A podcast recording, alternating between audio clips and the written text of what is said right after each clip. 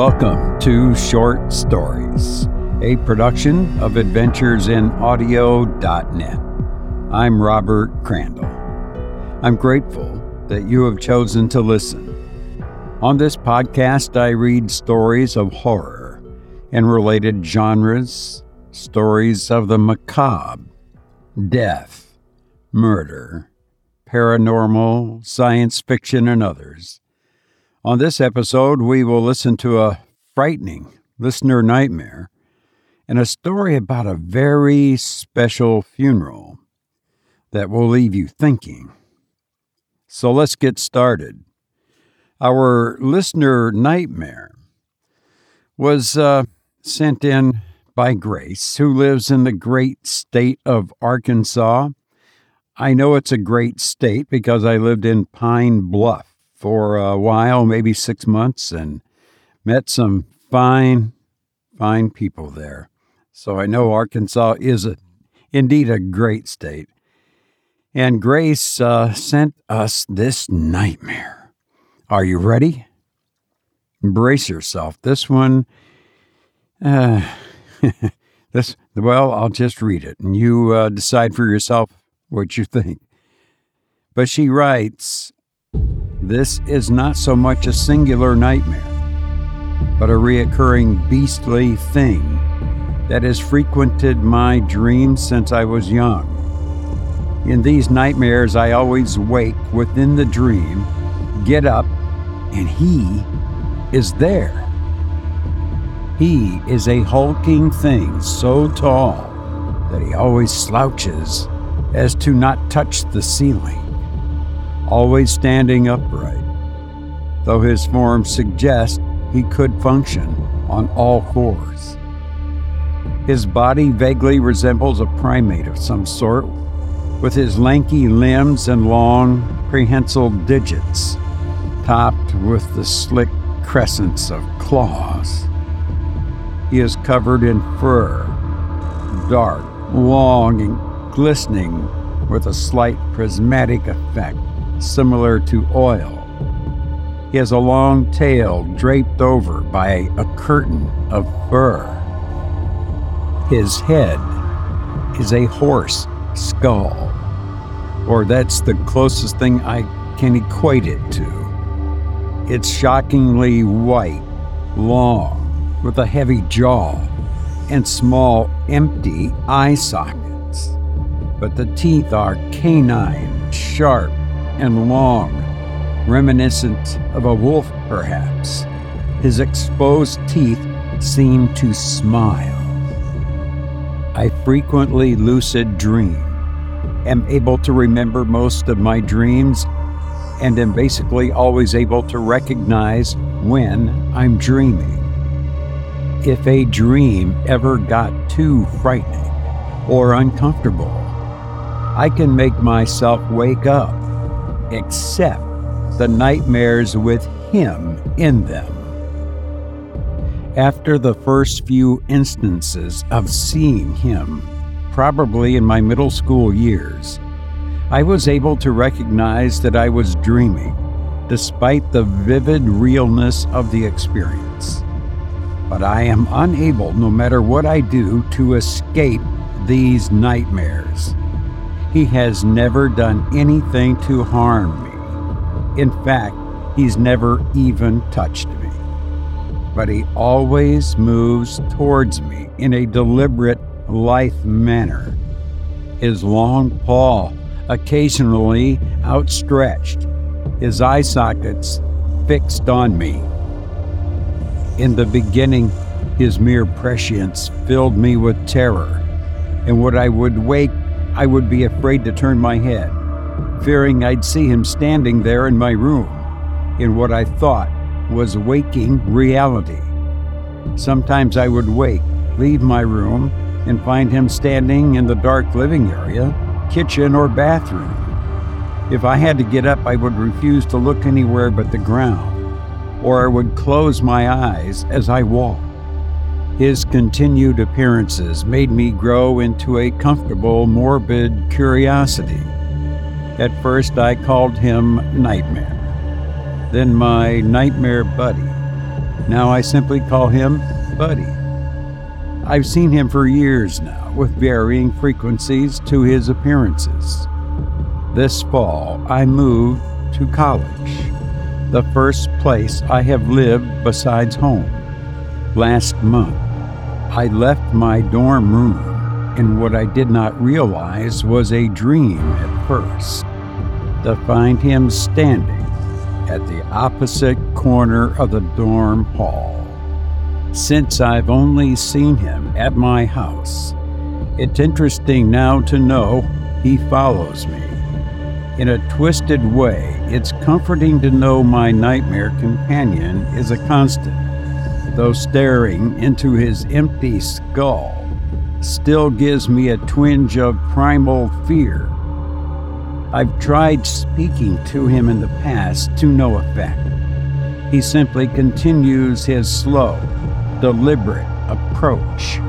But that time I smiled and offered a simple, Hello, buddy.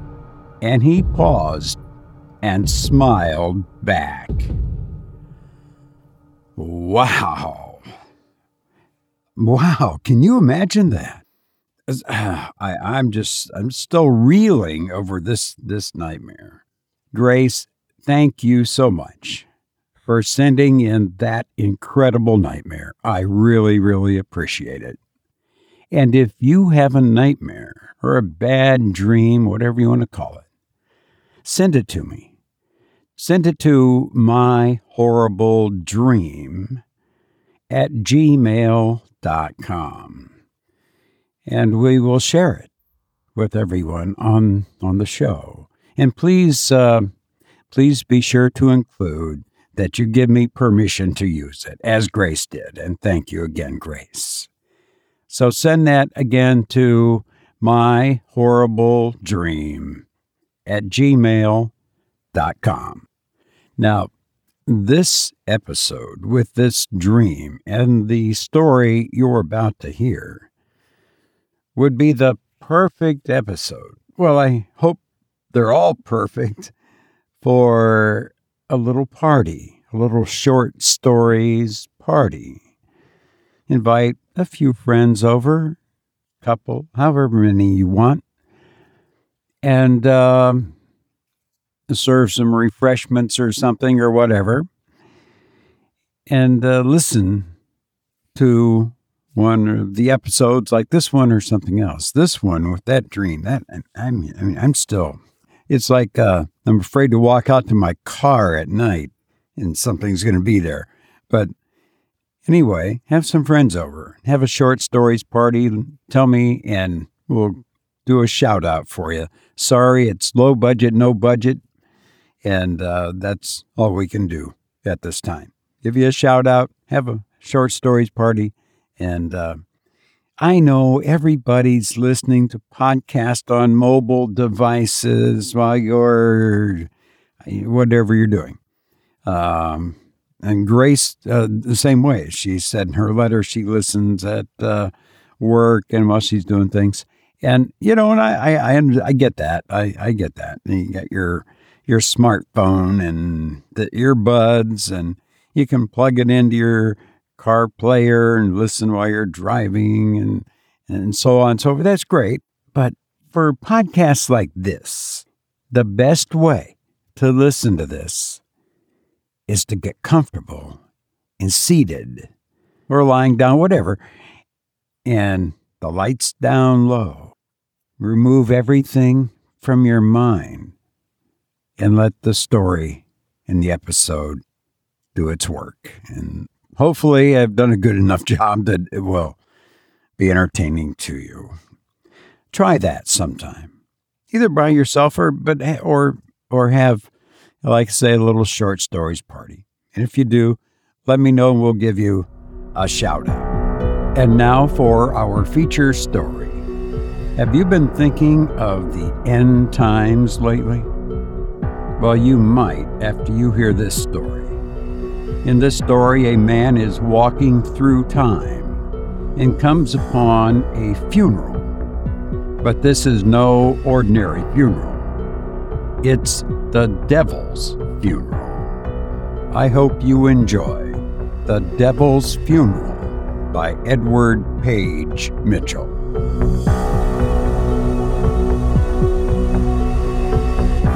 I felt myself lifted up from my bed by hands invisible and swiftly borne down the ever narrowing avenue of time. Each moment I passed a century and encountered new empires, new peoples, strange ideas, and unknown faiths. So at last I found myself at the end of the avenue, at the end of time, under a blood red sky more awful than the deepest black. Men and women hurried to and fro, their pale faces reflecting the accursed complexion of the heavens. A desolate silence rested upon all things. Then I heard afar a low wail, indescribably grievous, swelling and falling again, and blending with the notes of the storm that began to rage. The wailing was answered by a groan, and the groaning grew into thunder. The people wrung their hands and tore their hair, and a voice, piercing and persistent, shrieked above the turmoil. Our Lord and Master the devil is no more. Our Lord and Master is no more. Then I too joined the mourners who bewailed the devil's death. An old man came to me and took me by the hand. You also loved and served him? He asked. I made no reply, for I knew not wherefore I lamented. He gazed steadfastly into my eyes. There are no sorrows, he said meaningly, that are beyond utterance. Not then like your sorrow, I retorted. For your eyes are dry, and there is no grief behind their pupils. He placed his finger on my lips and whispered, Wait. The old man led the way to a vast and lofty hall filled to the farthest corner with a weeping crowd. The multitude was, indeed, a mighty one, for all the people of every age of the world who had worshipped and served the devil were assembled there to do for him the last offices for the dead. I saw there were men of my own day and recognized others of earlier ages, whose faces and fame had been brought down to me by art and history, and I saw many others who belonged to the later centuries through which I had passed in my night, progressed down the avenue of time. But as I was about to inquire concerning these, the old man checked me. Hush, he said, and listen. And the multitude cried with one voice, Hark and hear the report of the autopsy. From another apartment there came forth surgeons and physicians and philosophers and learned faculties of all times charged to examine the devil's body and to discover, if they could, the mystery of his existence. For, the people had said, if these men of science can tell us wherein the devil was the devil, if they can separate from his mortal parts the immortal principle which distinguished him from ourselves, we may still worship that immortal principle to our own continued profit and to the unending glory of our late Lord and Master with grave looks upon their countenances, and with reluctant steps. Three delegates advanced from among the other sages. The old man beside me raised his hand to command perfect silence. Every sound of woe was at the instant suppressed. I saw that one was Galen, Paracelsus another, and Cornelius Agrippa the third. Ye who have faithfully served the Master, said Agrippa in a loud voice, must listen in vain for the secret which our scalpels have disclosed. We have lain bare both the heart and the soul of him who lies yonder. His heart was like our own hearts, fitly formed to throb with hot passions, to shrink with hatred and to swell with rage. But the mystery of his soul would blast the lips that uttered it. The old man hurriedly drew me a little way apart, out of the throng. The multitude began to surge and sway with furious wrath. It sought to seize and rend to pieces the learned and venerable men who had dissected the devil yet refused to publish the mystery of his existence. What rubbish is this you tell us, you charlatan hackers and hewers of corpses? explained one. You have discovered no mystery. You lie to our faces. Put them to death, screamed others. They wish to hoard the secret for their own advantage we shall presently have a triumvirate of quacks sitting themselves up above us in place of him whom we have worshipped for the dignity of his teachings, the ingenuity of his intellect, the exalted character of his morality. To death with these upstart philosophers who would usurp the devil's soul. We have sought only the truth replied the men of science soberly. But we cannot give you the truth as we found it. Our functions go not further. And thereupon they withdrew. Let us see for ourselves, shouted the foremost in the angry crowd. So they made their way into the inner apartment where the devil's body lay in state. Thousands pressed after them and struggled in vain to enter the presence of death, that they too might discover the true essential quality of the departed. Those who gained entrance reverently but eagerly approached the massive bier of solid gold, studded with glistening stones, and resplendent with the mingled luster of the emerald, the chrysolite, and jasper. Dazzled they shrank back with wild faces and bewildered looks. Not a man among them dared stretch forth his hand to tear away the bandages and coverings with which the surgeons had veiled their work. Then the old man, who with me had silently witnessed the tumultuous scene, drew himself up to a grand height and said aloud, Worshippers of the devil, whose majesty even in death holds you subject. It is well that you have not seized the mystery before the time.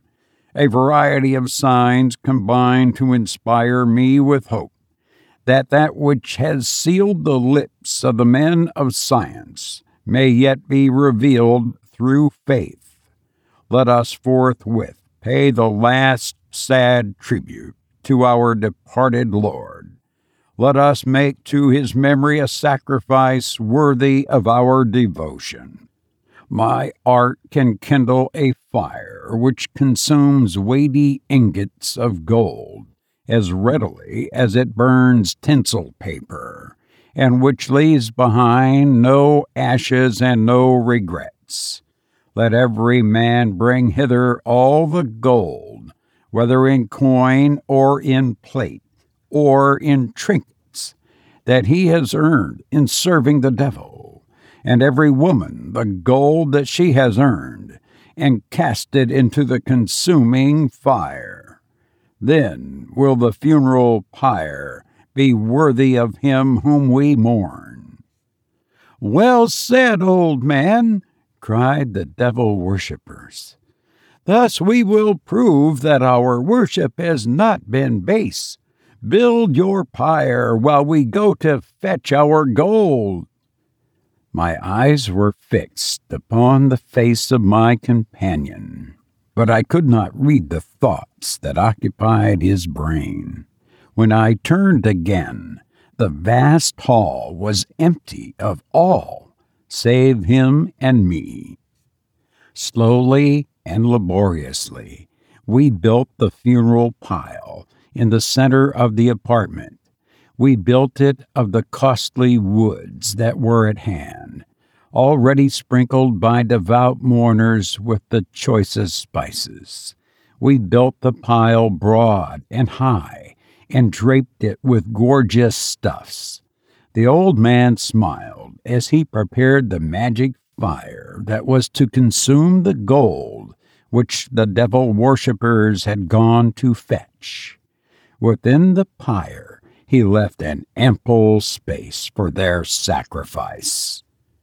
Together we brought forth the devil's body and placed it carefully in position at the top of the pile. Thunders rolled in the lofty space above our heads, and the whole building shook so terribly that I expected it to fall, crushing us between roof and pavement. Crash came after crash of thunder, nearer and nearer to the pyre. Lightnings played close around us, around the old man, the devil's corpse, and me. Still we waited for the multitude but the multitude returned not. Behold the obsequies, said the old man at last, thrusting his lighted torch into the midst of the pile. You and I are the only mourners, and we have not a single ounce of gold to offer. Go you now forth and bid all the devil worshippers to the reading of the last will and testament. They will come. I hastened forth to obey the old man's command, and speedily the funeral hall was thronged again.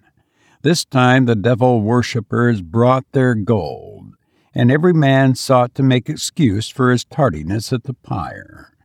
The air was thick with explanations. I tarried only, said one.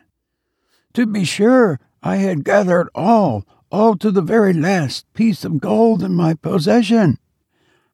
I have fetched, said another, the laborious accumulations of fifty years, but I cheerfully sacrifice it all to the memory of our dear Lord.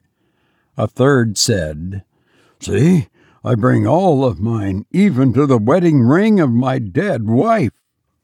There was contention among the devil worshippers to be the first to cast treasure into the fire. The charmed flames caught up the gold and streamed high above the corpse, casting upon every eager face in the vast room a fierce yellow glare. Still the fire was fed by hands innumerable, and still the old man stood beside the pyre, smiling strangely. The devil worshippers now cried out with hoarse voices, The will! The will! Let us hear the last testament of our dear Lord! The old man opened a roll of asbestos paper and began to read aloud, while the hubbub of the great throng died away into silence, and the angry roar of the consuming flame subsided into a dull murmur. What the old man read was this To my well beloved subjects, the whole world, my faithful worshippers and loyal servitors, greeting, and the devil's only blessing, a perpetual curse. For as much as I am conscious of the approach of the change that hunts every active existence, yet being of sound mind and firm purpose, I do declare this to be my last will, pleasure, and command as to the disposal of my kingdom and effects. To the wise I bequeath folly, and to the fools pain. To the rich I leave the wretchedness of the earth, and to the poor the anguish of the unattainable. To the just ingratitude and to the unjust remorse, and to the theologians I bequeath the ashes of my bones. I decree that the place called hell be closed forever. I decree that the torments in fee simple be divided among all my faithful subjects according to their merit, and the pleasure and the treasure shall also be divided equitably among my subjects. Thereupon the devil worshippers shrieked with one accord There is no God but the Lord Devil, and he is dead. Now let's enter into our inheritance. But the old man replied, Ye wretched, the devil is dead, and with the devil died the world. The world is dead. Then they stood aghast, looking at the pyre all at once, the gold laden flames leaped into a blazing column to the roof and expired. And forth from the red embers of the devil's heart there crept a small snake, hissing hideously. The old man clutched at the snake to crush it, but it slipped through his hands and made its way into the midst of the crowd. Judas Iscariot caught up the snake and placed it in his bosom. And when he did so, the earth beneath us began to quiver, as if in the convulsion of death. The lofty pillars of the funeral chamber reeled like giants seized with dizziness. The devil worshippers fell flat upon their faces. The old man and I stood alone. Crash followed quick on crash on every side of us. But it was not this time the concussions of thunder. It was the hopeless sound of the tumbling of man's structures and fabrics, and the echo from the other worlds of this world's crack of doom. Then the stars began to fall, and the fainter lights of heaven came down upon us like a driving sleet of frozen fire, and the children died of terror and the mothers clasped their dead babies to their own cold breast and hurried this way and that for shelter that never was found. Light became black. Fire lost its heat in the utter disorganization of nature, and a whelming flood of chaos surged from the womb of the universe and swallowed up the devil worshippers and their dead world. Then I said to the old man as we stood in the void, Now there is surely no evil, and no good, no world, and no God. But he smiled and shook his head and left me to wander back unguided through the centuries. Yet, as he disappeared, I saw that high over the ruins of the world a rainbow of infinite brightness stretched its arch. You've been listening to The Devil's Funeral by Edward Page Mitchell. Author Margaret Fuller once said, If you have knowledge, let others light their candles with it. If you've enjoyed this podcast, please share it with someone. I've enjoyed being with you, and now I must go. But I hope to be with you again soon. Please take care, and thank you for listening to me.